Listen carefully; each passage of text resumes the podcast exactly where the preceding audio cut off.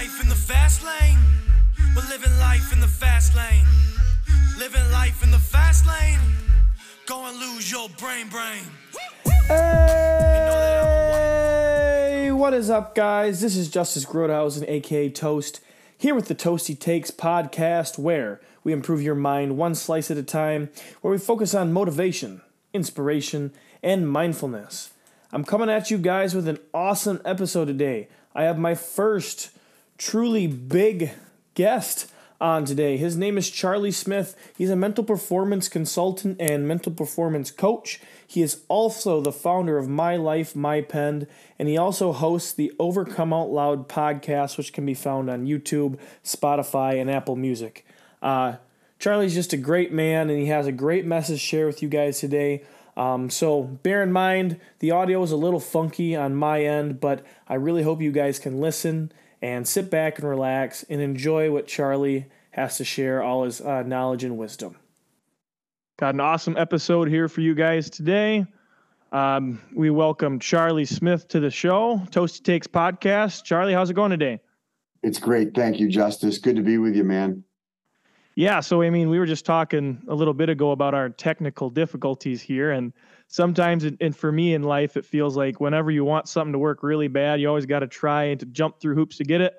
But we're still going to record. We're still going to get an awesome episode out for the listeners of this podcast, and I'm super grateful and excited to have you on the show.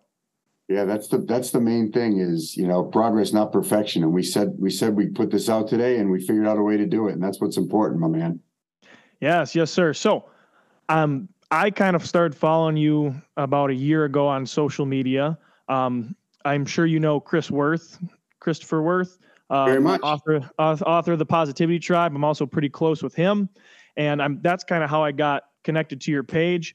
Uh, reached out. You were awesome enough to send me a pen and a letter uh, in the mail uh, which I thought was super thoughtful and you know go above and go, going above and beyond what you have to do for people. But for those people who listen to this show who and who don't know who you are, could you maybe give them a little background story about uh, well your life story that you always uh, preach and share on Instagram, my life, my pen.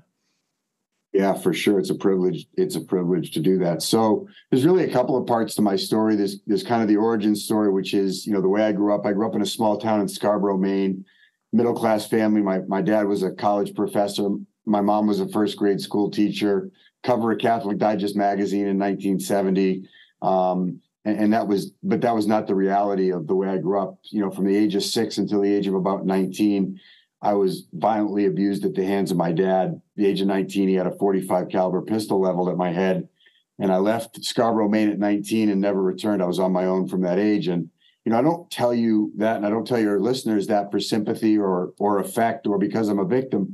I share that because it's the truth. And for most of my life, I wanted to deny that that was the truth. And it is my firm belief that what we don't deal with deals with us. And so I left Scarborough to chase, you know, material wealth and material success at the expense of my own self worth because I thought if I could achieve material success and professional success in my life and, and wealth that it would prove that what happened to me when I was younger, you know, didn't happen, and that this would prove that I was okay. And you know, the the the the destination disease, that idea that somehow we can get our worth from external things is is a lost journey. Uh, it was lost on me, and so you know when I'm stuffing things, or when anybody is stuffing things, and then living out of alignment with who they really are.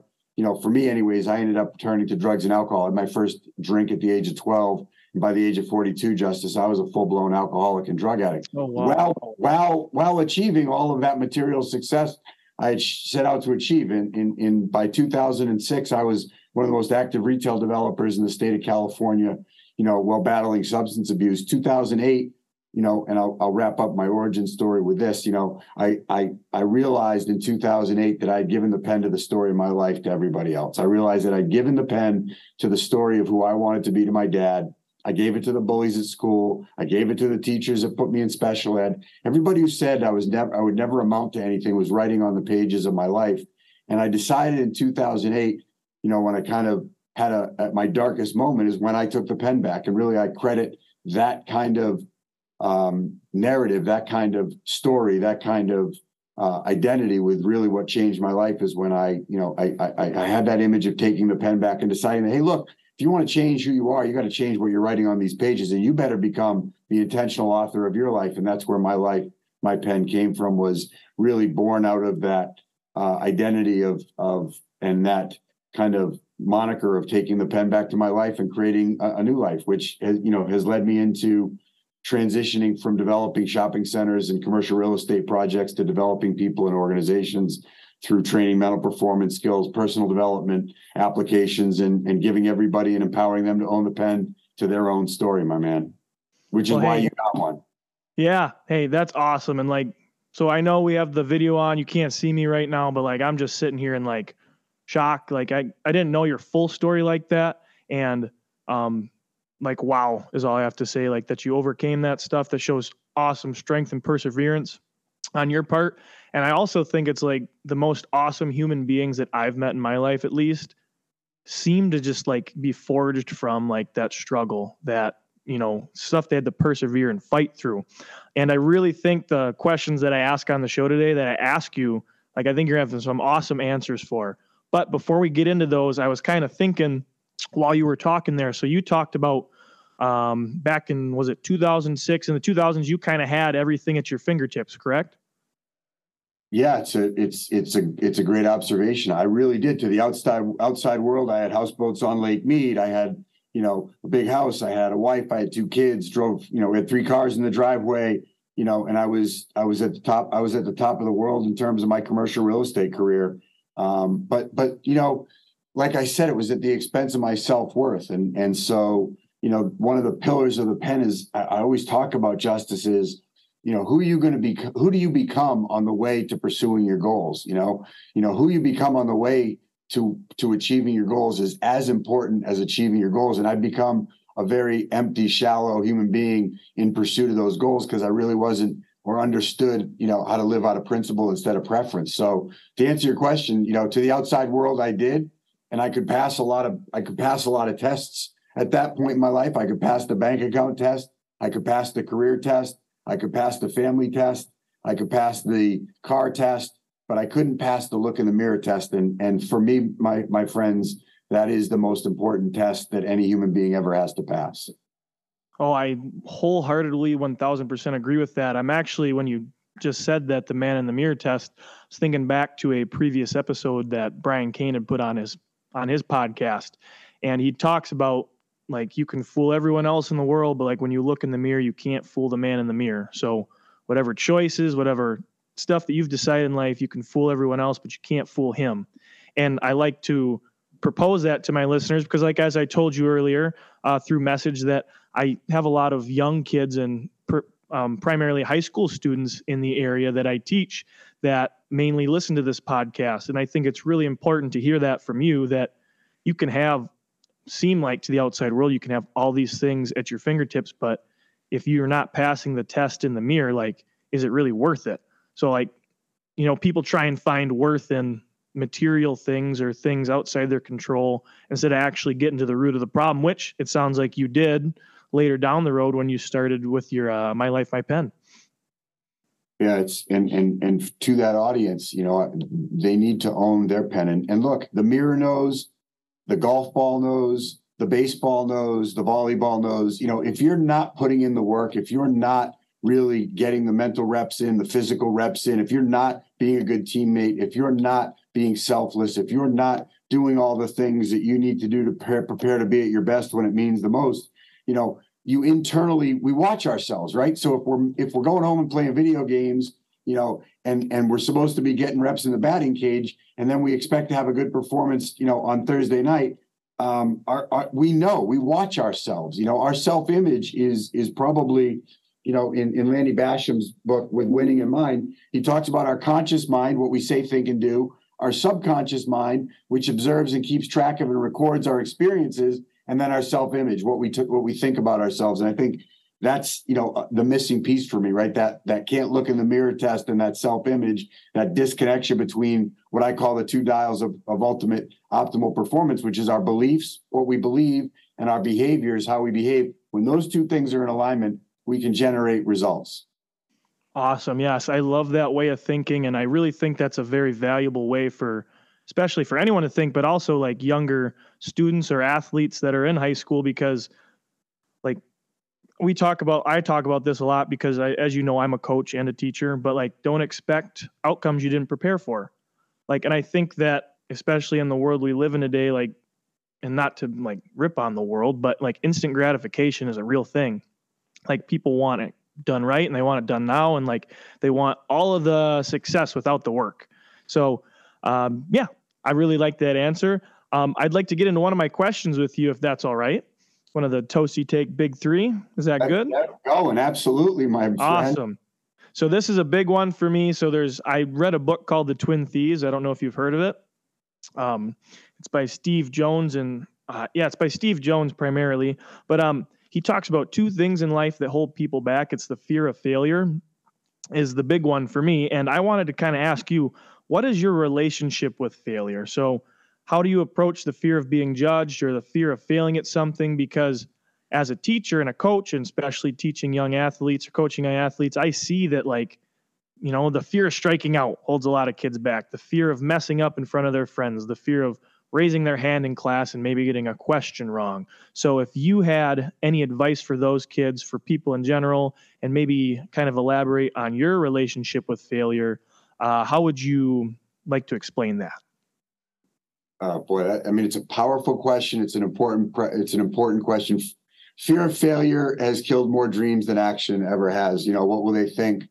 um, what will they say? You know, those are those are the two dream killers. And and what I'll tell you, my relationship with failure is failure is feedback. You know, my framework about failure is that failure is not personal. So let's take those two things. You're talking to somebody who has had a tremendous amount of failures in his life. So I have failed. I've had failures in my relationships. I failed my family miserably when I was in active alcoholism and addiction. Um, I have failed a lot, and it is the reason that I am here today is because I'd used that failure as feedback and I made those mistakes old. Make them old by owning them. I did what I did. I'm not going to deny it. I'm not going to sugarcoat it. I'm not going to talk myself around it. I learned from it and then I don't do it again. So always own it. L is learn from it. D is I, I don't do that again. But failure, justice, and, and for anybody listening, you know, we, we, we get brought up in this era of failure is not an option. Well, mm-hmm. that's just plain flat out wrong. Not only is failure an option, Failure is required in order to improve. Failure is the path to growth. Failure is the way that we learn, and failure is the way that we actually get better. So I seek out challenges. You know, you talk about Brian Cain. Guy mm-hmm. calls me up and says, "Hey, we're going to do a 62 mile hike, Mogollon Rim in Payson, Arizona. You in?" You know, I said, "Yeah, sure, I'm in. Let's see what I got." You know, I ended up doing about 42 miles in 26 26 hours um, because I wanted to see what I what I had in my tank. You know, did I view myself as a failure because I didn't finish it? No, I viewed myself as an as an incredibly courageous person because I because I tried it. You know, and so the founder of IBM, James Watson, has a great quote, which I'll I'll leave with you on this question, which is if you want to improve your chances of success, double your rate of failure. Oh, I love that quote. And like I always like to talk about with my students and athletes kind of that idea, or that premise that if you look, let's take anyone they look up to, whether it's a famous athlete, a entrepreneur, a musician, anyone like that, I always tell them like, you know, they've probably failed more in their life than they've succeeded, but everyone remembers the success. You know, no one's going to remember those failures but you do because you know how much hard work it took, how much failure it took for you to get to be able to uh, have those successes in your life. Yeah, which is which is why I want to encourage your, your listeners to to embrace the opportunity to fail and grow, the opportunity to learn, and, and to, to really reframe their relationship with failure as as a path to get better. I, you know, I'll say to a high school baseball player, a Division One college baseball player, if you don't want to fail, then go play rec ball, go play intramurals. There's lots of places you don't have to fail um, at the level that you fail, but our but but in order for us to achieve more, we have to do more. And for order for us to do more, we have to become more. And what I mean by become more is, is train our minds to change that relationship with failure as just an opportunity to learn and grow. Did I learn and grow today? Awesome. The other thing I'll say, if you don't mind, and it's yeah. probably the most important, is failure is not personal. Failure is a verb, not a noun. It's not who you are. It's what happened. Mm. So when we don't personalize failure, because I failed doesn't mean I'm a failure. Because I failed means that I'm the guy that's willing to try to do again. And that's really, I won't get into self confidence uh, and, and go down a rabbit hole on that. But that's really what confidence is about. It's just trusting yourself to try, trusting yourself to fail, trusting yourself to learn and grow, and trusting yourself to try again. You want unshakable self confidence. Trust yourself to do those four things.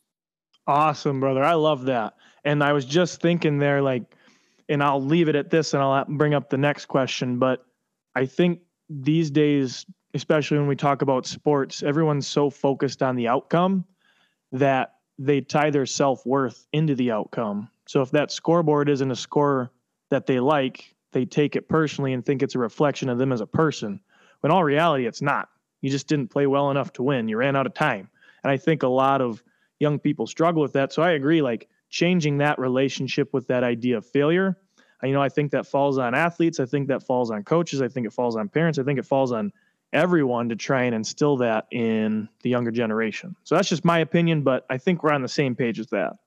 It's proven out by science. If you listen to or read Carol Dweck's book on a growth mindset, the most successful people, the highest achievers, are those that were rewarded for effort, not for la- not for labels. So we tell somebody they're a good athlete, we tell them that they're really smart they try to protect that identity because it becomes personal to them versus you worked really hard you put in a lot of effort you're a hard worker that's why what you're doing is so important and so i, I just think we should reward effort more than we should reward outcomes absolutely 1000% agree so going off of the relationship with failure let's go into the next question we like to ask here it's um, now you can go back to any point in your life it could be two months ago, it could be 20 years ago, whatever you want to pick.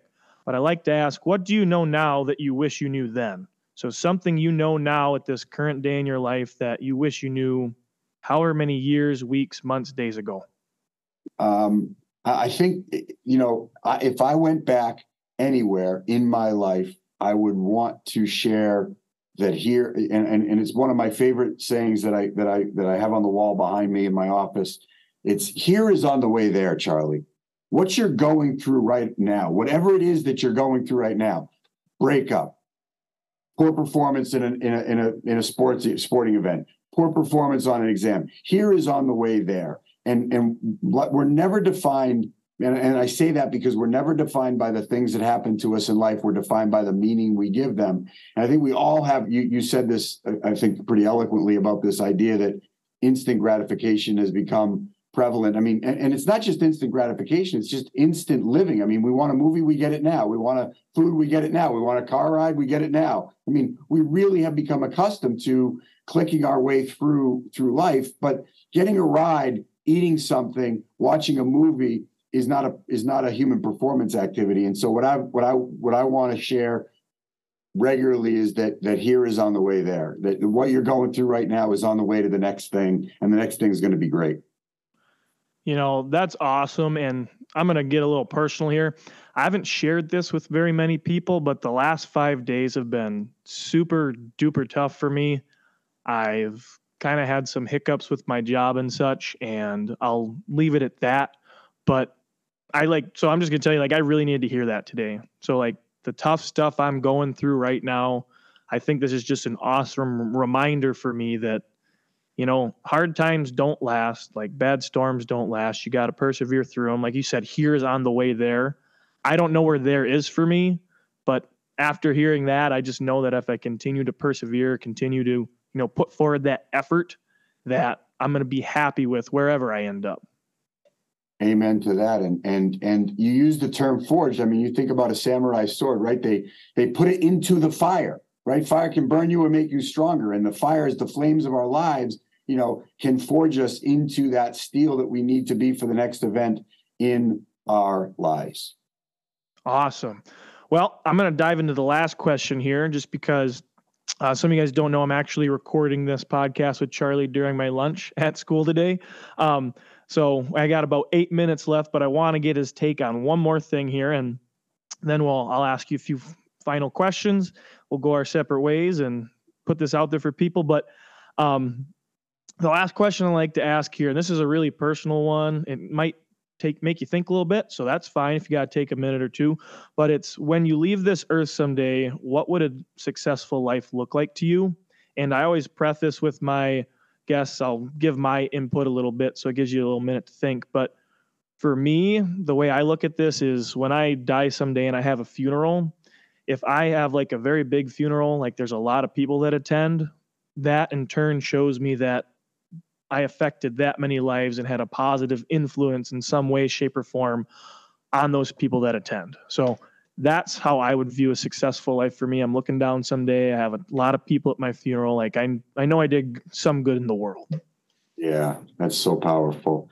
Um, you know, I, I, it's a great, it's a great question, and and I think success is best described as the pursuit of a worthy goal. You know, if your worthy goal is teaching, if your worthy goal is coaching, if your worthy goal is investing, or you know, whatever whatever your goal is for life, the pursuit of a, a worthy goal is successful. And I'll just I'll, I'll, say that for me, you know, the most important thing for me, a successful life for, for me, is that if my my children and my wife are proud of me for the impact that I made in their lives. You know, at the end of the day, you know, those are the people that are counting on me to be at my best and to be there for them when they need me. And so my family is is proud of me and that they they feel like I was there for them when they needed me. I, I will have been a success.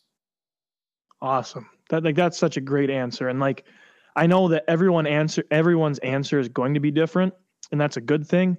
But I really so I like to ask that question too because a it helps me you know, kind of connect with the person I'm talking to and get a look into their life and their values, what's important to them. But B, it also makes me think, and if you're listening out there, like if you don't have a statement or idea of something like that in your life that you're striving for, I think you need to physically write it down or start to come up with something because, you know, if you, at least I found in my life, if I don't have like a purpose or something I'm striving for, my life feels like pretty meaningless. And I've had points in life where I'm like, why am I doing what I'm doing? But you know, it's like having a purpose, having a mission statement, or just a, you know, how will I know if I was successful in life? What's important to me? I think that's very powerful for people.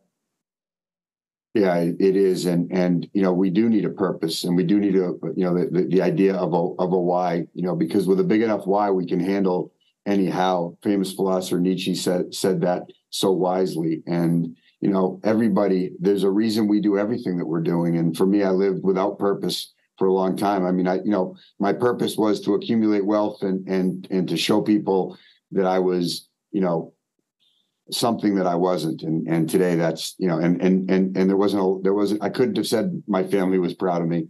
Um, those behaviors, you know, essentially cost me my family at one point. Okay, so we got about five minutes left here. I kind of just wanted to ask you a quick question. So I know we talked about that you're a mental performance coach, and I've dove into the mental performance stuff about two years ago when I discovered Brian Cain. Uh, I think that's a lot of people's story because he's such a big influence in that sphere now. Um, I kind of just wanted to ask you, uh, how's that going for you? Like, what are you doing now? I see you're speaking some. I see you're working with more teams. Like, how has your journey been um, when you decided to become a mental performance coach?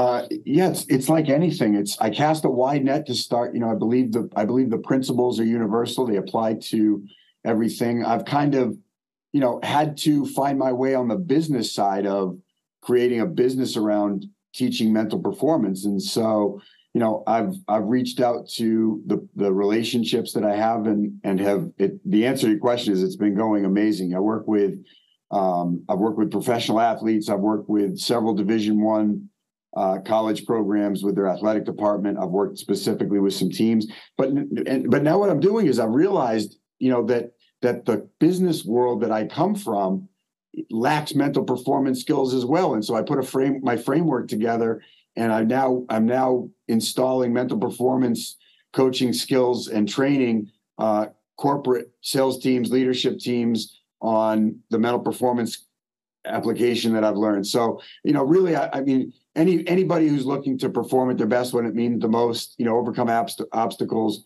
uh, and perform consistently is a is a is a potential client of mine. But you know, you can do anything, you just can't do everything. So I've realized that you know, given my background in business and given my background in commercial real estate and development, that you know, I'm, I'm kind of gravitating towards doing a lot of speaking and coaching and training in that area, and then continuing to work with athletes.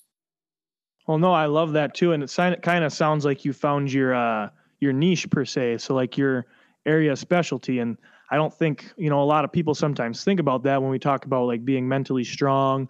You know, we think about sports right away, but just when you were talking there about you know talking to business people or entrepreneurs, like I was just thinking like, dang, like teachers could use that too because God knows we're stressed on a daily basis and we have to be able to improvise and deal with whatever comes our way.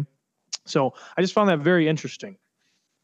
Yeah, it's you know, I mean, my definition of mental performance is simply the development and application of a set of principles, process, strategies that allow you to overcome obstacles, remain positive, and perform consistently. So, you know, you, you know, I, will just we'll we'll wrap up. But you know, you say to a guy who's, who's who's a commissioned salesperson for a brokerage team, leads a brokerage team. You know, you want confidence, you want resilience, you want adversity tolerance, you want self awareness, you want good, solid, healthy routines and habits. You want leadership and the right culture. What are you doing to train that stuff in your organization? And and most of them just don't have a plan to train that stuff, which is what we can provide. Well, awesome. Uh, I'd just like to thank you again for coming on the show. I know we had a little technical difficulty. We powered through. It was a little shorter than I would have hoped, but it was meaningful, and I'm sure there's a lot of nuggets of information in here nonetheless. Uh, where can uh, my audience members or anyone that listens to this podcast find yeah, I'm most active on Instagram at Charlie Smith Speaks. My email address is charlie at charliesmithspeaks.com. If any of your listeners want me to send them their pen, they can email me their address um, and we will get one of those out to them. Um, and charliesmithspeaks.com is my uh, my website. Awesome. I'll make the sh- I'll make sure to put that in the show notes too. But uh, Charlie, again, thanks for coming on the show. Thanks for supporting me. I know I don't have the biggest audience, but I truly, truly appreciate you coming on today. Yeah, we just we just want to we just want to help who's ever listening, my man. The, the the size of the pond is irrelevant. I agree. If it if it impacts one person, it's enough for me. You got it, man. Have a great rest of your day, and, and thanks for chopping this up with me, Justice. So that's all we got for Toasty Takes today, guys. I really hope you enjoyed the message. Once again, Sorry for the audio. I'm going to try and figure it out on my end next time. But that's all we have today for Toasty Takes. Go out, do something positive, and go be great. Peace out. Love y'all.